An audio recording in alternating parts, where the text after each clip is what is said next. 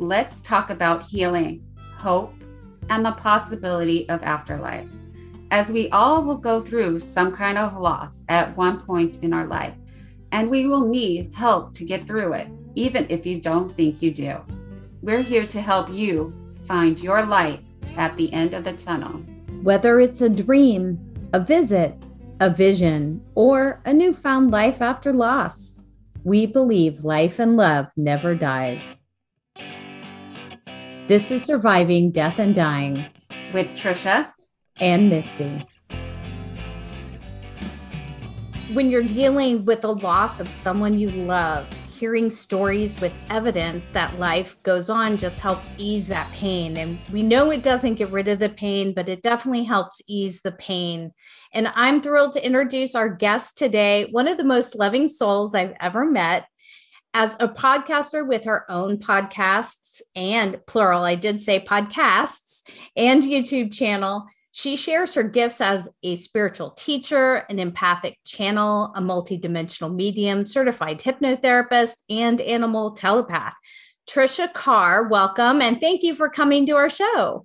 Thanks for having me. This is really a beautiful work that you are giving to the world. So thank you for this, for all of us. Thank you.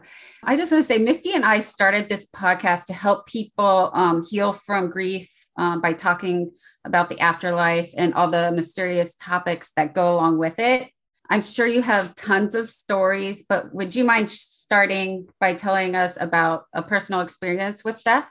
Sure. Well, you know, I do I do suffer the most grief. Uh, the deeper deepest grieving processes that I go through are for the animal family members that I lose. But I will say, having said that, uh, my father passed on, and I have some. I had a really um, fascinating and profound and existential experience around my father's passing. And you know, beyond that, I, I have it's I have I have this pattern and coming on to getting ready to come on to this podcast this morning. I was talking with Spirit, and Spirit just kind of showed me that I have a pattern with humans thus far in my life at almost 48 years old, where the humans who I have lost, they are people that I have been close with. We had either a very close relationship or we're family, but there's a big gap where that relationship isn't active and then they pass. So that's that's an interesting pattern that has come but my mm. animals who are you know my absolute body that uh you know those relationships are very active when these beings have moved on. Um, so anyway, yeah, we could start. Which what do you what would you like me to talk about? The the deeper grieving processes with my animals, or the fascinating ones with my dad and these other people?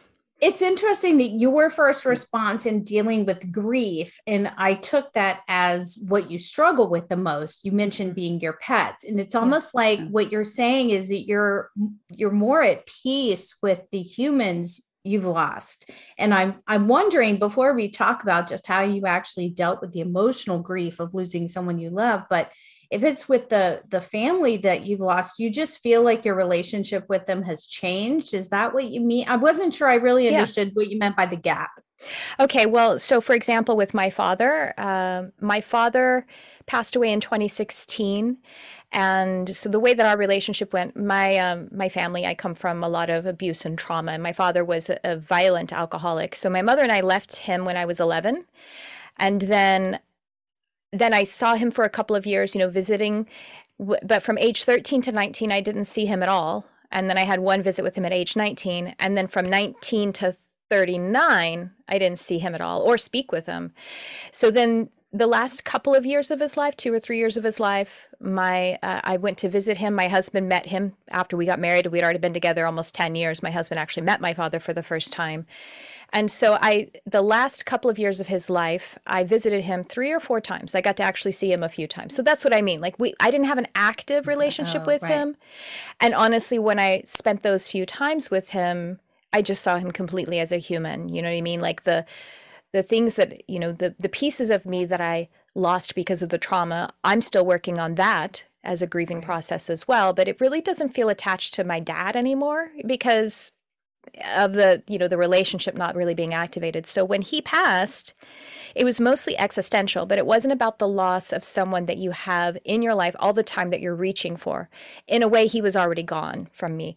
But there's there's this whole other thing about a piece of me ancestry that is so close to me.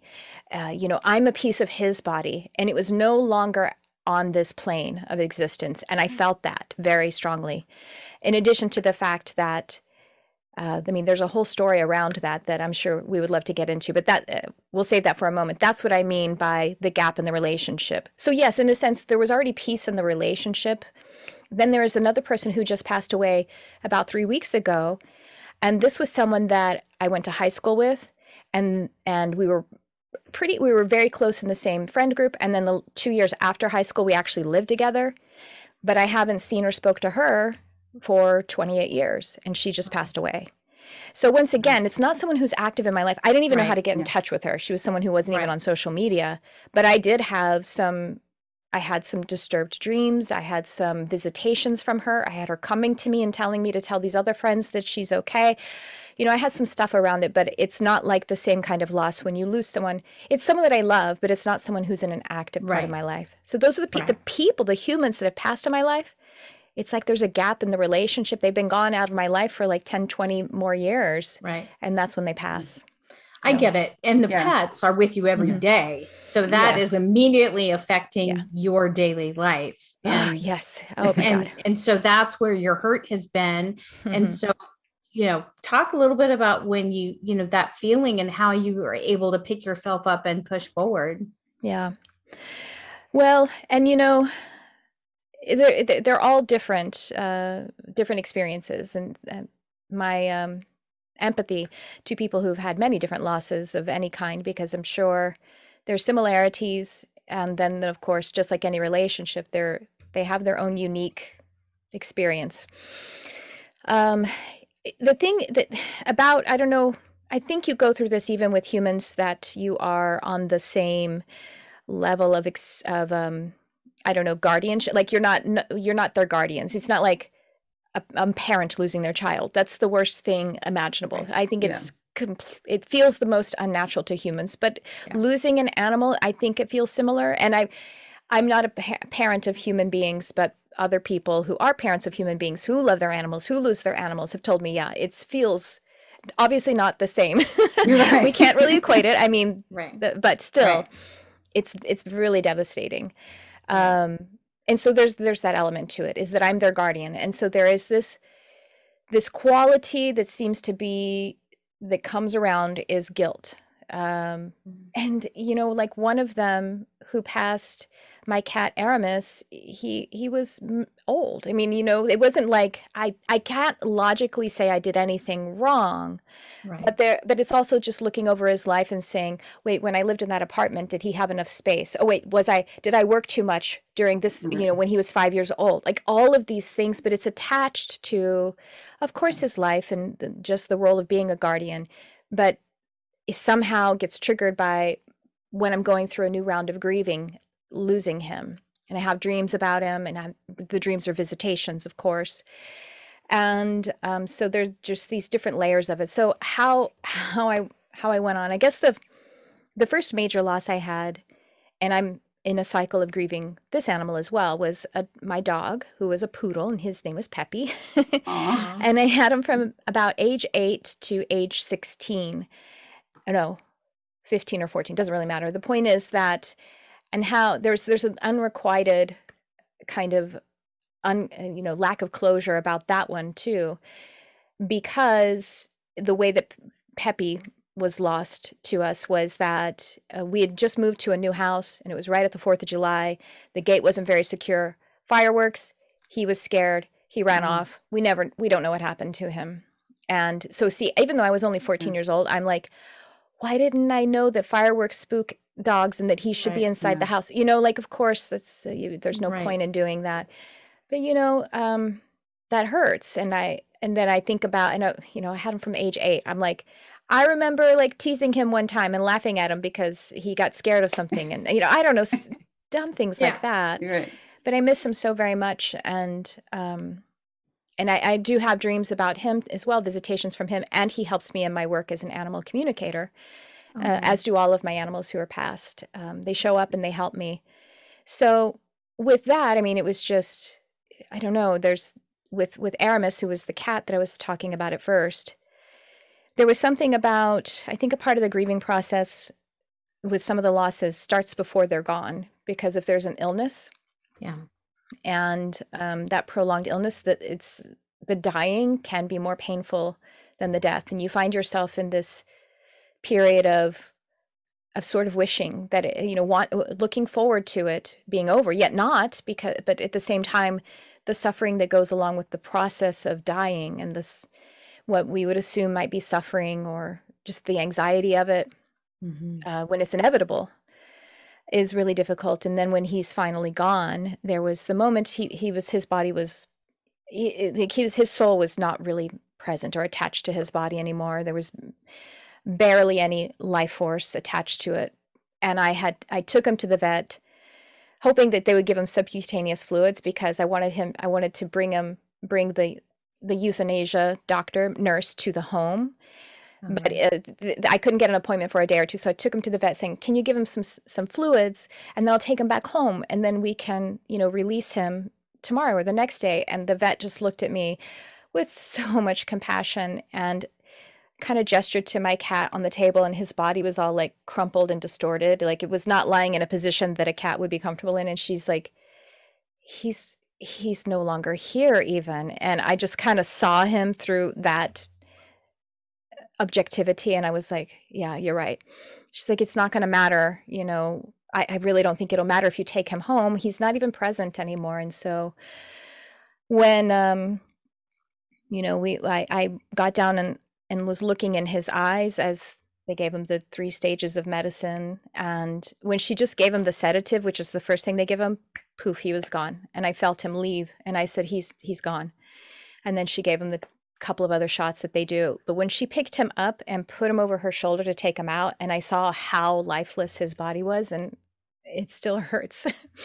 yeah. And, uh, you know, it destroyed me. That right. is, I could no longer experience our love and our relationship by his body, through his right. body. Right. And that's the adjustment is being able to put the love in in the place that it is now truly which is without the physical form and yet somehow i don't know be okay with the fact that yeah i miss his physical body. And that's how our love started was by knowing him physically. Right. And so um, how i went on was i went to work and i drove a lot at that time and so i would get in the car between appointments and i would scream crying. I mean i just would seriously like let it out. Yeah i mean it was like it sounded like a right. horror film in my car and I get yeah. to the next appointment and I was like, I'm just going to tell them I have allergies or something so they don't yeah. have to like regard the fact that my face looks like I got hit. Right. And right. then um, waking up in the night, spontaneously crying. I'd be, I would be crying before I knew, before I was awake. Wow. Um, and so it's like, uh, like with alcoholism, one day at a time. yeah. yeah. Yeah. Yeah. I, I was right there because I just recently lost my, one of my dogs as yeah. well. And he was sick and exactly the same thing that same day you can see it in his eyes and his body. He was yeah. no longer with us. Yeah. And I was like, okay, I have to let him go. And it's that's the most difficult part of it all of letting the actual yeah. body of itself go. Yeah. And it's something we have to push through. And it's interesting that you have a couple of ways that you would do that besides your crying and having the dream visitations. Uh, you mentioned you do a couple other things. One is a Hawaiian yeah, method. sure. And I don't mean to, I just want to contextualize it too because uh, I'm a white lady and we have to be concerned about appropriating. And this is definitely not my intention. So I don't own this technique, technique but it is universal, it is divine, and it, it is it's beyond any. Uh, any culture, I think. And um, so far as I understand, all of the Hawaiians, and I have close friends who are, are genuinely ethnic Hawaiians. It's sort of like the how generous Indians are with the chakra system. You know, they they do. Okay. Yeah, right. they they are happy because it's it's it belongs to God. But anyway, uh, Ho'oponopono is uh, sometimes it's it's called a prayer, but it's even more than that. It's really a way that you negotiate and come to a forgiveness resolution. And it's just a deep and profound healing practice. It can be summed up into four phrases I'm sorry, please forgive me, thank you, I love you. And for example, this would be done between family members or between families or tribes where they come together to find a resolution and they they work through these phrases with all of the honesty and all of the colors that they could possibly generate. I'm sorry. Like, what is I'm sorry? And, and bringing all of that to the table. And mm-hmm. that is something I work through and uh, honestly, I do that sometimes with myself. For example, when I'm saying that I have guilt that I'm working through in tandem, in order to even get to my grief, I have to go through guilt when it comes yeah. to being yeah. a guardian. Mm. And so I start with in my meditation and sort of my my my hypnotrance induced state to be in the healing position. And I start with a holograph or an image of myself and I speak to myself and I talk to myself about I'm sorry. I'm sorry that I, I, blame you for not being there when Aramis was five years old and you worked too much. I'm sorry that I blame you for that. Please forgive me. Thank you. Thank you for actually being a fantastic guardian. As people tell me, but that cat probably had the best life of ever. Yes, thank you for being a, a great guardian to him. Also, thank you for bringing up your concerns about whether or not I was a good guardian. Thank you for bringing that up. Thank you for bubbling that up to the surface so I can accept myself more and also learn from it and become a better guardian now. And then I love you and I love you for the experience, all of it, because it's what is making me more human. It's building my character. It's making me more who I am. But you can mm. also do it with the loved one because parts of the, you're just working the grieving process. There's anger. And some, sometimes we get angry when we're metaphysically minded. We might get angry at the soul. Why did you choose to leave? Right you know, yeah. higher self of the one that I love. Why did you take away my loved one?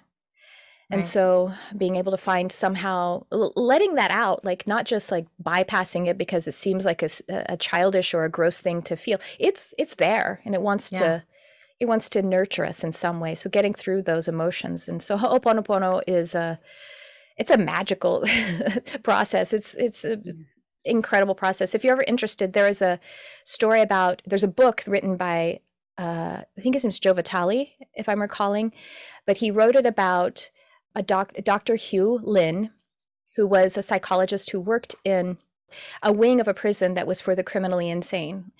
And it's amazing. He just went into his office every day. These people who they lost staff, they, they, they were written off entirely because of how un, how sick these people were. But he went to his office every day and looked at their profiles, just looked at their pictures, and did ho'oponopono with these people. And it started oh. to mm. get back. He didn't even meet with anyone. Wow. And the whole space changed. I mean, I'm summing it up like yeah, miracles. Like they're saying, like right. paint wouldn't stay on the wall. That's how toxic that environment was. Wow. But they they started the, the fights started to diminish. They started to improve the environment. I mean, it's it's it's one of the most magical healing modalities yeah, that available. sounds amazing. Mm-hmm. I, I want to go into more about that. That'd be great. Read the book or even just read an article about Dr. Uh, Hew Len, and you know that will get you excited about it. Yes. Wow. And how did you get into all this, the spirituality? How did you get into everything? Um, losing my animals, honestly. it is. Well, so there's another animal who I lost, and it was my my cockatiel. Her name was Shale, Shalebird, and she. This was a different way, you know.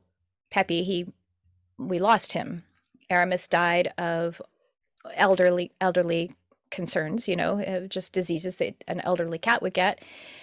And my Shalebird died of an accident when I wasn't home.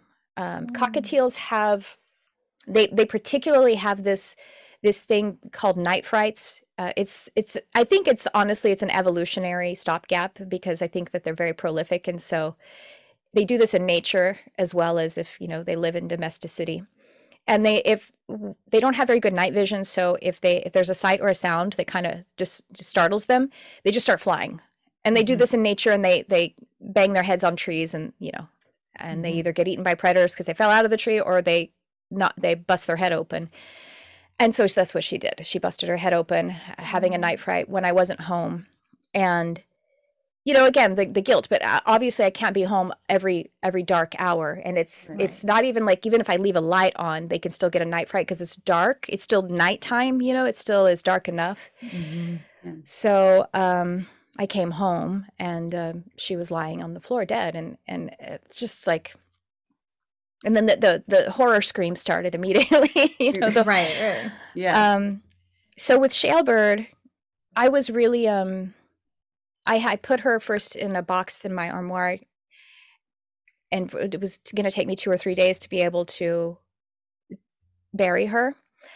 And those three days, I was in the fourth dimension. I was like, when I, which is the place that we are when you know the first stage after disconnecting the soul from the body, and then we move on through the light as it's usually described. And um, I was there looking for her. And at night, I was waking up and I genuinely believed that somehow she was in, I was almost like mental illness. I woke up one night thinking that I made a mistake. She's not dead. She's actually trying to get out. This was after two days in a box in my armoire. But I was so, my astral seeking for her was so activated that I was actually then seeking for her in the physical. So that was an interesting experience. And then when Aramis, the cat who I've been talking about, passed, well, that was the first time that I had an animal communication session was when Aramis was sick.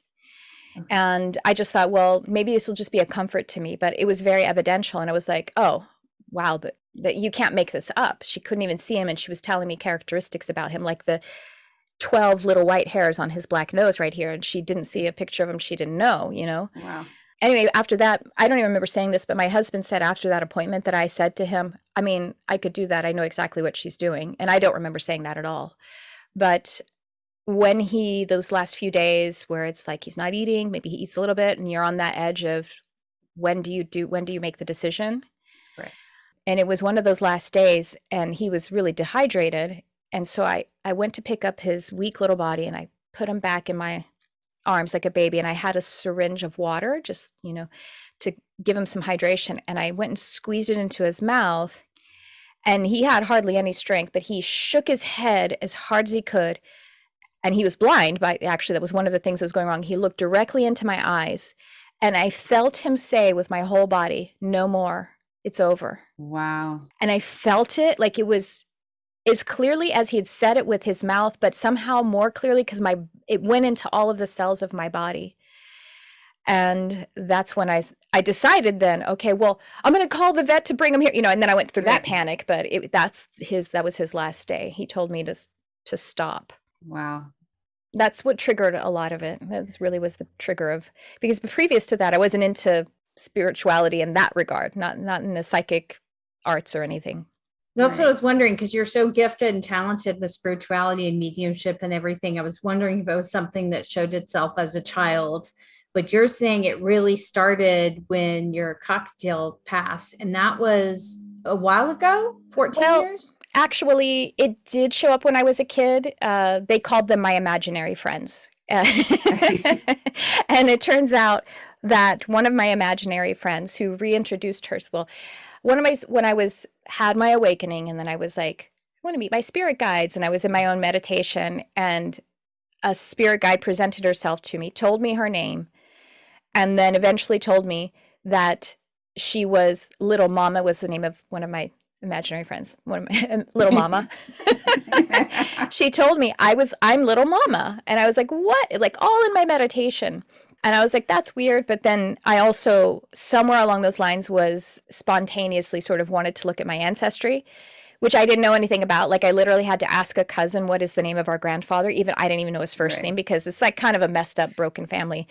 And um, I found out that my great grandmother's name was the name that she gave me. But she actually gave me all of the, it was like, her name is actually Lilia, but I was journaling all these different names she was telling me Lee, Lily, Layla, Lilia, Lily. And so I was like, I'm just going to call you Lily. You know, I don't know.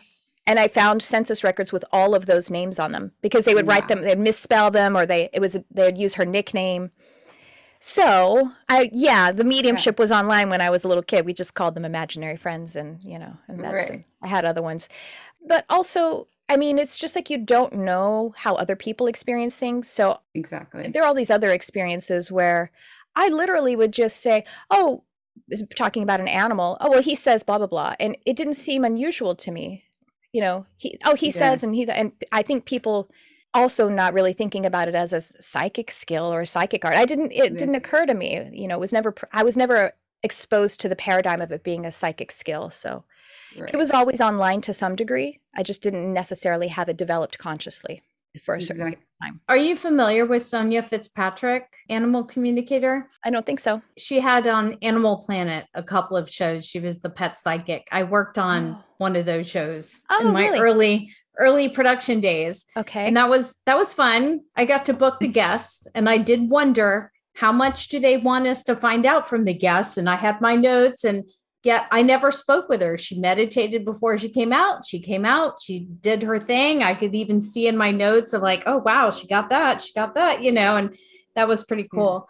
Yeah. yeah. No, but that's really fascinating that you did kind of have signs, but you mentioned then you had an awakening because we all go off and we have to focus mm-hmm. on our physical life and not get yeah. distracted with our eternal life, obviously. But you yeah. had your awakening. Mm-hmm. And I'm curious to know did you always believe that life went on or there was an afterlife, or was this something that evolved? Hmm, that's a good question. Well, so when I was a kid, and up until uh, early adulthood, my spiritual development came by way of the church.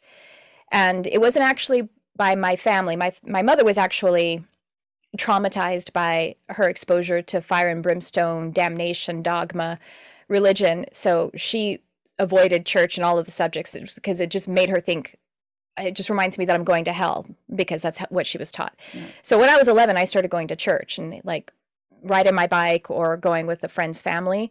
And so I had my very own journey of spiritual seeking and the only paradigm that was around me that presented itself as a, you know as a kid in the 80s in Texas was Christian church. And it was like I went to the First Baptist Church of Saginaw. It was like the least charismatic least uh, you know kind of uh, most boring mm. church ever. But I actually had a light body activation when I was baptized you know? So it's like that's a that I did have spiritual development, and then then the church itself, and I'll, you know, I, I always used to say the problem with church is that there are people there, and it's also the great thing about church.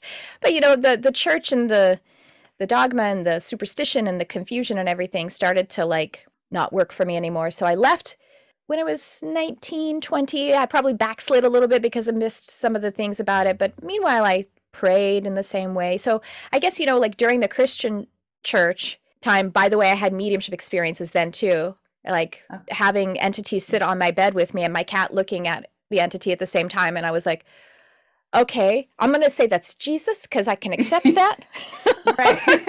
I'm okay with it being Jesus. Yes, it's okay if it's Jesus. That'd be yeah. me. Nothing yeah. bad. It's all good. Yeah.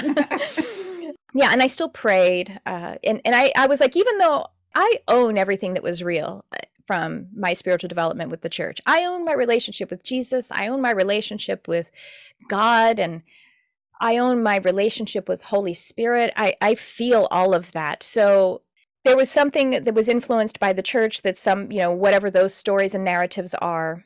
I don't know how I felt about some of that. You know what I mean? I was like, okay, you know what I mean? Like that's that I really do genuinely. I'd be like, okay. And then there was like one denomination that I went to it was called Seventh day Adventism. And they actually believe that you go into the grave and your consciousness basically goes dormant until the resurrection. So they, they believe that people are offline when they're in the grave until Jesus returns. And I was like, okay, maybe, yeah. I mean, maybe that makes as much right. sense to me as the other thing. And then somewhere when I let go of all of that stuff, somewhere around in my 20s, and I would see things like psychic shows or mediums and stuff, and I was like, yo, they are having they don't seem crazy and they don't seem mm. like liars. So maybe they just have some sensitivities that I don't truly understand. What do I know about this whole big universe? So I was like, kind of like it made sense. But when my animals passed, that's when I realized, well, if nothing else, the unconditional love of our relationship is still alive. So yeah. somehow there is an aliveness here. And I don't, I, again, I don't know what that means, but we'll see. Right. And you you say you do a lot of prayer. I mm-hmm. listened to one of your your podcasts um, last night, and you said you had one of your cats is a prayer warrior with you. Mm-hmm. How did mm-hmm. you find out about all that? That is so interesting. Talking to them. talking to them. yeah, talking yeah. to them. Uh, well, actually, Aramis, my the kitty who's uh, the the sh- star of the show with the with the passing on and everything. Um, I remember him telling the animal communicator that I met with because so he one of his symptoms was he had a he had a, a, a lesion. He had a tumor that was pressing against his optical nerve so his sight was almost completely gone. But he had this as I think a lot of beings do whether they're animal or human kind of an extinguished burst. So like toward the end of death the last few days or maybe the day of there's kind of like this big burst of energy of some kind. And maybe it doesn't happen all the time but happens sometimes. And so he did. It was like about a week uh, prior to his passing, and he had been barely able to get around or anything. He jumped up on the back of the couch, which was really narrow. So, and he hadn't been able to even like feel comfortable getting on the couch because he had recently lost his sight. He jumped up on the back, uh, you know, on this little balance beam, and then he walked over to me and looked right into my face. And I was like, my husband said, I'm like, I think he can see, you know, and he was, and he was like smiling. And again, that's something I can feel because animals yeah. don't change their faces that much. But the animal communicator said that he prayed and asked to be able to have sight just a little bit more for oh, a moment or two yeah. with me. That's so that so was the first time I was like, oh, that makes sense. Of course they pray. Yeah. But then, yeah, just talking to different animals, whether they're mine or my clients, um, you know, some animals, just like some humans, they favor prayer. All animals meditate. And, uh, but yes, one of my, uh, a couple of them really, I'm not sure which, I, I'm not sure which one I was talking about in that podcast uh, but my little Delilah, she will she will pray if I ask her to. But sometimes if I ask her in the wrong energy, she'll kind of be like, "Why are you asking me for that? It's like you don't even believe it can happen. So why would I pray for it?" Yeah, she's a little yeah. sassy. yeah, it was Delilah. okay. Yeah, yeah, yeah. she's so direct. She's just like. She's like you're not you don't believe it so why would i pray for it like right. believe it first and then i'll add i'll right. add some prayer to it and then my go. Barnabas, uh, my, my, Barnabas is a really yeah he's he's a healer and and he's uh he's an astral traveler too. He traveled to me one time when I was having a panic on an airplane, which I rarely have. It was just like I mean I don't ever have. It was just me empathically picking up someone else's thing, and he astral traveled and showed up right in my face again. Like I could every all but see wow. him with my eyes, and I didn't even call him. He just showed up, and he was like, "You're coming home to me." it's fine. Aww. And I was like, oh, okay. That's the best. That this, sounds. This plane amazing. is not crashing because Barnabas says I'm coming home to him. there you go. Fast forward to today, in your belief of what happens to our spirit when we die, are, do you do you mm-hmm. still think there's a possibility we're laying dormant, or do you think our spirits are continuing on? Uh, no, I don't really think there's dormancy that much because any more than it would be in I mean, how dormant is it when we're alive and attached to a body? We yeah. go to sleep sometimes. So that's true. There's, I mean, there's stages of of moving on on a what I call our path of light. So when we mm-hmm. first disconnect the silver cord from the body, we're just a same thing without a body. So we still, right. and we can move. We just think of something and we can move but that's not mm-hmm. a place to stay. We have to continue on. That's an that's a portal. It's an interbetween mm-hmm.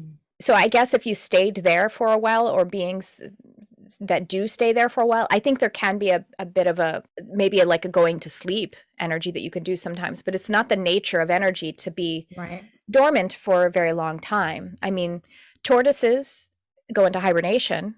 And so however it could possibly happen if we're talking about the fourth dimension then maybe there could be some of that but no the the the thing is we don't really need sleep the way that we did when we were physical. So right. while the energy has an experience of, of being able to do that probably, it's still the the nature of it is is living, is moving, is um yeah. So we would move on to the fifth dimension. And of course, you know, in heaven or the fifth dimension or whatever we want to call it, in the afterlife, I mean, they tell me that they go to school. They tell me that they, you know, take dance lessons. You know, that they they talk to philosophers. They could do, you know, obviously they could be spirit guides. They could do all kinds of things. Why couldn't right. they see what it feels like to sleep? I guess.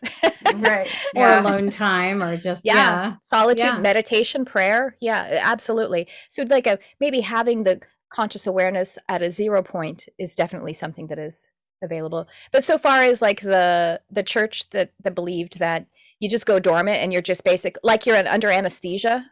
That's what they kind of right. described it like. Anesthesia oh, freaks yeah. me out though. I don't understand it.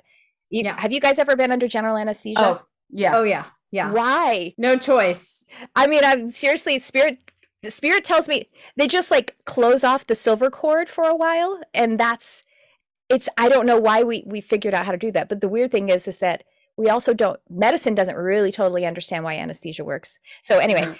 It's like the it's like the silver cord is squeezed off for a little bit. So that's why we don't even experience time the way we do when we're Oh, asleep. It's weird. Because Yeah, yeah, you 'cause I just wake always- up and it feels like two minutes. yeah, Yeah. I always wondered that too. freaky, Yeah. right? It's Yes. freaky. It's so, So- bizarre. That's what the Seventh Day Adventists kind of describe going into the grave as. It's like you don't you don't feel any time. It's just like you go in the grave and then so it doesn't really matter that you're dormant because to you you're going through the process of ascension fluidly. Right. Got it. Yeah. But as a medium, I'm sure when you Mm. connect people with their loved ones that have passed on, you do you see a relief and a healing in them to feel like they've been reunited or connected, or now they know where that's a big thing. A lot of people want to know where did my loved one go? Where are they? hmm Yeah, that's really interesting. So that I, I, I want to answer that, but I, it also brings me to like my own perspective. You're asking me like, what did I believe before, and what did Right, I right. experience before? That always surprised me as a question, whether before or after my awakening. Like, are they okay? And I'm like, what do you mean? Are they okay? Like, it just seems perfectly Right. n- like I anyway. Um, so I guess I always had this kind of fundamental perspective that, of course, you would just move on, and even Right. like the thing is if if a person didn't move on right away and they're earthbound or ghost as we you know those terms are it's still only a portion of them. You know what i mean? Mhm. it, it's Right. just one fraction of them. It, that is connected to this life. So that's why it seems difficult for us. And it Mhm. is better for that portion to be collected to its full self you know in in heaven. Uh, but yes so your your question is about do my clients feel relief? Yes actually as uh, just last week i had a second second time i'd had an appointment with these this person and it's actually a person and he always brings his daughter with him to speak with his mother. And uh, his mother is very charismatic and she shows up uh, very evidential and very charismatic and really funny with her humor and everything and um, and she was actually the one i'm referencing when i say t- now she's taking dance lessons That's what she was telling us. Oh, that's cute. and yeah and talking to einstein and clark gable and i was like okay by the way i i'm sure that this i'm not giving away their identity who this is and even if uh, i told my friend that i mentioned clark gable she wouldn't i don't I, I don't think i'm i'm infringing on anyone's privacy. Let me just say that. Yeah. but anyway uh yes the the the comfort that the I, I mean who knows again why this this blonde lady can pull out of the air communication that feels real and evidential to me about my mother i don't know. Of course that's a comfort of some kind. Right. of course it is. Yeah. and it feels really amazing because we have our relationship continuing with our loved one. It's happening in our heart. It's happening in the subtle places of us which was where we had our love for them anyway. When we fell in love with Right. him however we did it happened in the heart Right. but then to have an objective person to be able to reflect their personality almost as if they're still with you it feels pretty wonderful Yeah. Yeah. Absolutely. Amazing. And I'm just going to go into the past lives. With Mhm. that, do you, the reincarnations, everything else, have you had any past lives yourselves? Oh, sure. Yeah. Yeah, that was what some of the in the awakening process, remembering some past lives really helped me with that because reviewing past life content is honestly, it's what's so great about it is that you have objectivity about it, yet you also are inspired by it in a way that that is because it feels like you because it's always what we're shown are usually things that are pertinent to this life right now. That's what we're recalling. That's what our consciousness is reaching for. And it feel it's similar to like when you listen to that song comes on the radio and it's just the right song and you're like never mind Yeah. I'll find someone like you you know and you're just weeping and you're like yes that's my whole life right now Yeah. Yeah. and yet it, you have objectivity with it because of the medium of the art and Mhm. so yeah reviewing past lives is like reviewing a movie that's very personal that your soul has written and directed and cast and you got you you have an energy cord with it and so you can pull in pertinent information. You can also pull in those experiences. And a lot of times the, the the experiences that you're shown are more heightened version of what you're going through now. So i'm feeling persecuted so i recall being burned as a witch but i'm not in this life i'm never going to be burned as a witch well we never know what's going to happen. I know these Yeah. days you don't. Facebook is turning on us. No, I'm kidding. No, but you know what I mean. Like it's more Yeah, heightened. yeah. So the heightened, it's just like movies are more dramatic sometimes than our own life, but it helps us to glean from that. But yeah, that literally one of the first lives that I remembered was about being a young woman in. Uh, it's it's like she's French and and Italian. I can't. It's she's like both. I don't know. She's way over there, right on the border, and it's in it's it's in the like late 1700s, and she's like 27 years old and single, which was enough to make you get burned as a witch as a single 27 year old woman Yeah. in those times. But she Yeah. was a medicine woman and she worked with animals and you know, and was yeah burned as a witch. Wow. And my and my animals were all cast in there as well, like my current life animals. And my husband was there, and he was my father watching me. And so it helped me to release some fears about what happens when I step into my real purpose as a healer. Right. Well, the worst thing that could happen is already happened to me in that life. Right. yeah, we, Yeah. Here I am. Yeah, you got past that. And you just said that your animals were there with you too. Mhm. And that was something we wondered if you believed that our animals reincarnate with us or reincarnate at all. Oh, for sure. Absolutely. Yes, and animal our animals are like spirit and here's the thing about reincarnation though too is that uh it's not linear. So even if you have a strong sense that let's say your father has reincarnated into your nephew, you still connect with your father on the other side through that portal and that personality as well. That's still eternally existing. So Mhm. it's it's not as it's not a straight line and yet you know there's just all of these energy cords that are connecting us in the way that like i'm connected to past lives. I'm connected to future lives too. Those are a little harder for us to grasp than Right. past lives are because we understand history and we you know more like russian nesting dolls because we're Right. we are linearly focused while we're in the body. Right. um, but yes my animals and and you know people always are curious if animals does a cat is a cat always a cat? Is you know are humans can humans be trees or dogs or anything like that? And you know in case you're wondering or about to ask Yeah. that Yeah. my answer to that is always like i never want to be so arrogant as to say absolutely yes or absolutely not i will say that in my experience as an intuitive as a medium as an animal communicator that I have animals reviewing lives as other animals or as humans, vice versa, all over the place. But I will mm-hmm. also say that we tend to recall or maybe even like connect to future lives that are most relevant to us. So let's say a cat is maybe probably going to, maybe a cat's going to be a cat again because he's like, I'm working on the cat frequency, you know? Yeah, yeah. or he's recalling lives as a cat because it's most pertinent to this life. But I've also Right. had like a little Boston Terrier talk to me about being a wolf, which is a totally different kind of canine. Wow. Yeah. And I've had a tortoise tell me about being a stone, a great stone, Wow. and his relationship with his current human guardian in that other life where she had a relationship with a stone. She would journal next to the stone. She would hug the stone and feel his vibration. And he was like, I was that stone in that life with her. But you see, and he's like, Well, I have a great passion for the element of earth. So that's why I'm a tortoise now, because it's still an earth dwelling oh, creature. And I've been a salamander and a snake. And, you know what I mean? So it's there's a relevancy line there that he's he was Right. telling me about. Yeah, Yeah. because I always thought my cat reincarnated as my one of my dogs that I had because it was they almost similar and did the same thing and could jump like my other cat could jump. I was like, "Are you my cat too? You were my cat?" And I had that feeling that she was because like what after she passed, she actually came and laid down next to me in in my bed after she passed, and I was like, Mm. okay it was i could feel that they were both yeah. they were reincarnated as each other and i was like wow that's so amazing to Mhm. to know that they're they re- get reincarnated too it's definitely comforting. It is, and we do do it together a lot. Uh, I, I would say we're in the same soul group. Uh, even I think that animals, the ones that are closest to us, are probably even coming from the same soul complex, like the same oversoul, and they really are like extensions of our being, extensions of our body, and that's why it feels so amazing, so close. I mean, even like with your human children, you have to individuate even more than you do with your animals. Like your animals your animals their whole life can walk into your bathroom while you're going right, right. yes. Yes. We have boundaries with our children at some point. Yes yes.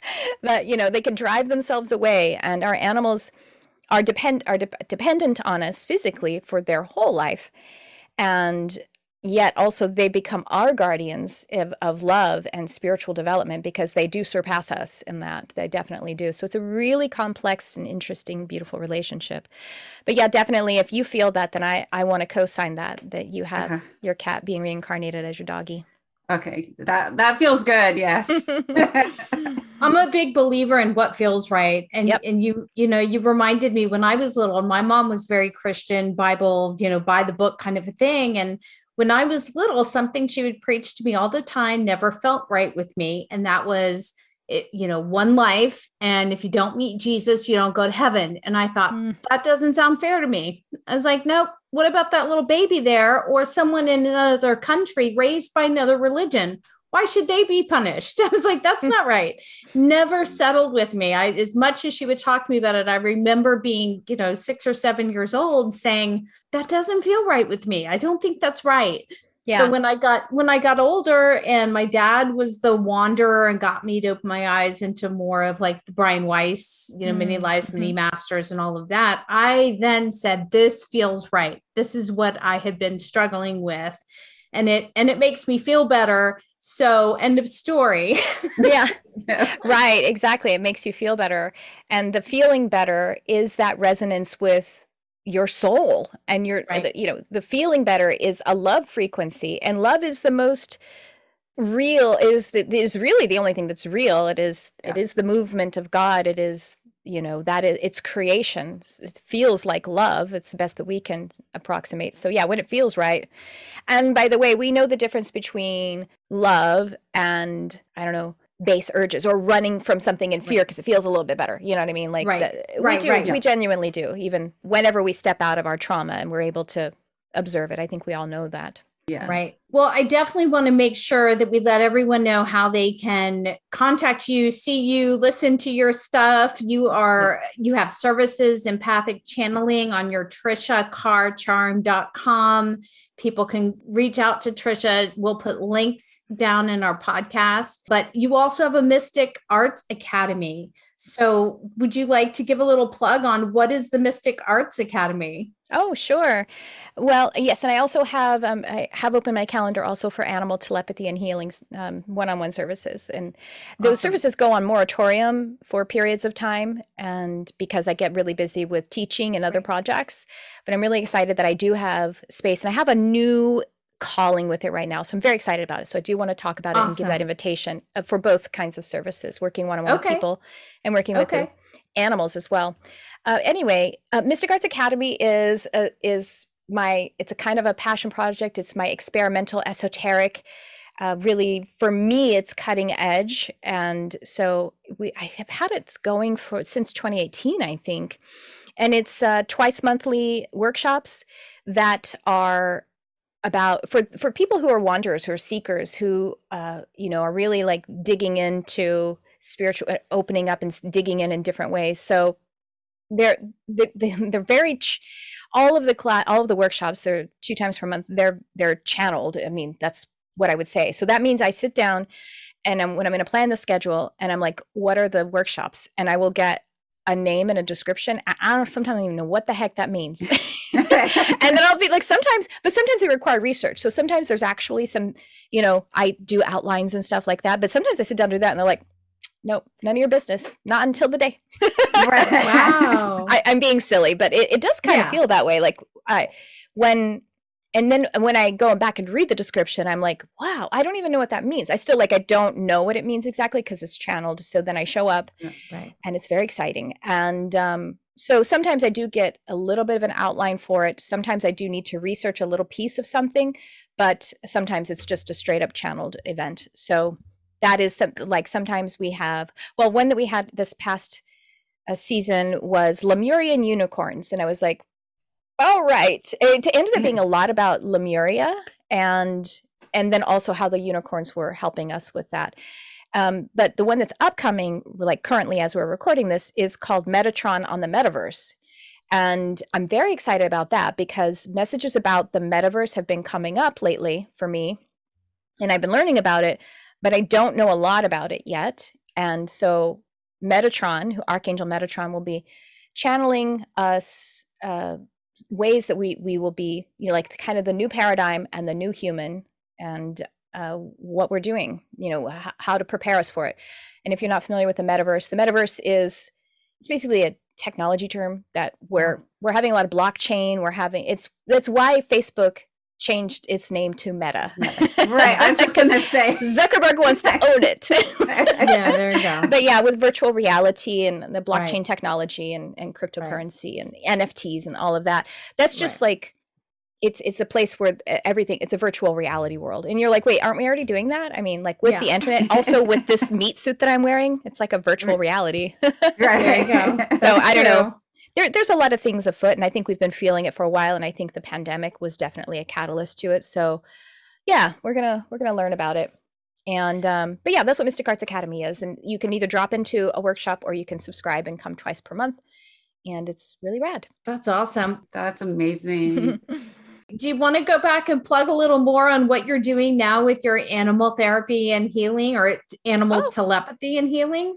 Oh, that's fine. People can read it's I, it's pretty detailed on my website, both okay. the empathic channeling which is if you go and read I we could possibly talk about your you know whatever your soul blueprint is pulling through. That's a service. It's a, it's an all-inclusive service of healing, intuitive insight, if mediumship is appropriate, but it's usually multi-dimensional mediumship, meaning like if you need to talk to Archangel Michael, he's going to step forward, that kind of stuff. And um, also your interdimensional lineage, like your ET star race lineage, if that's appropriate.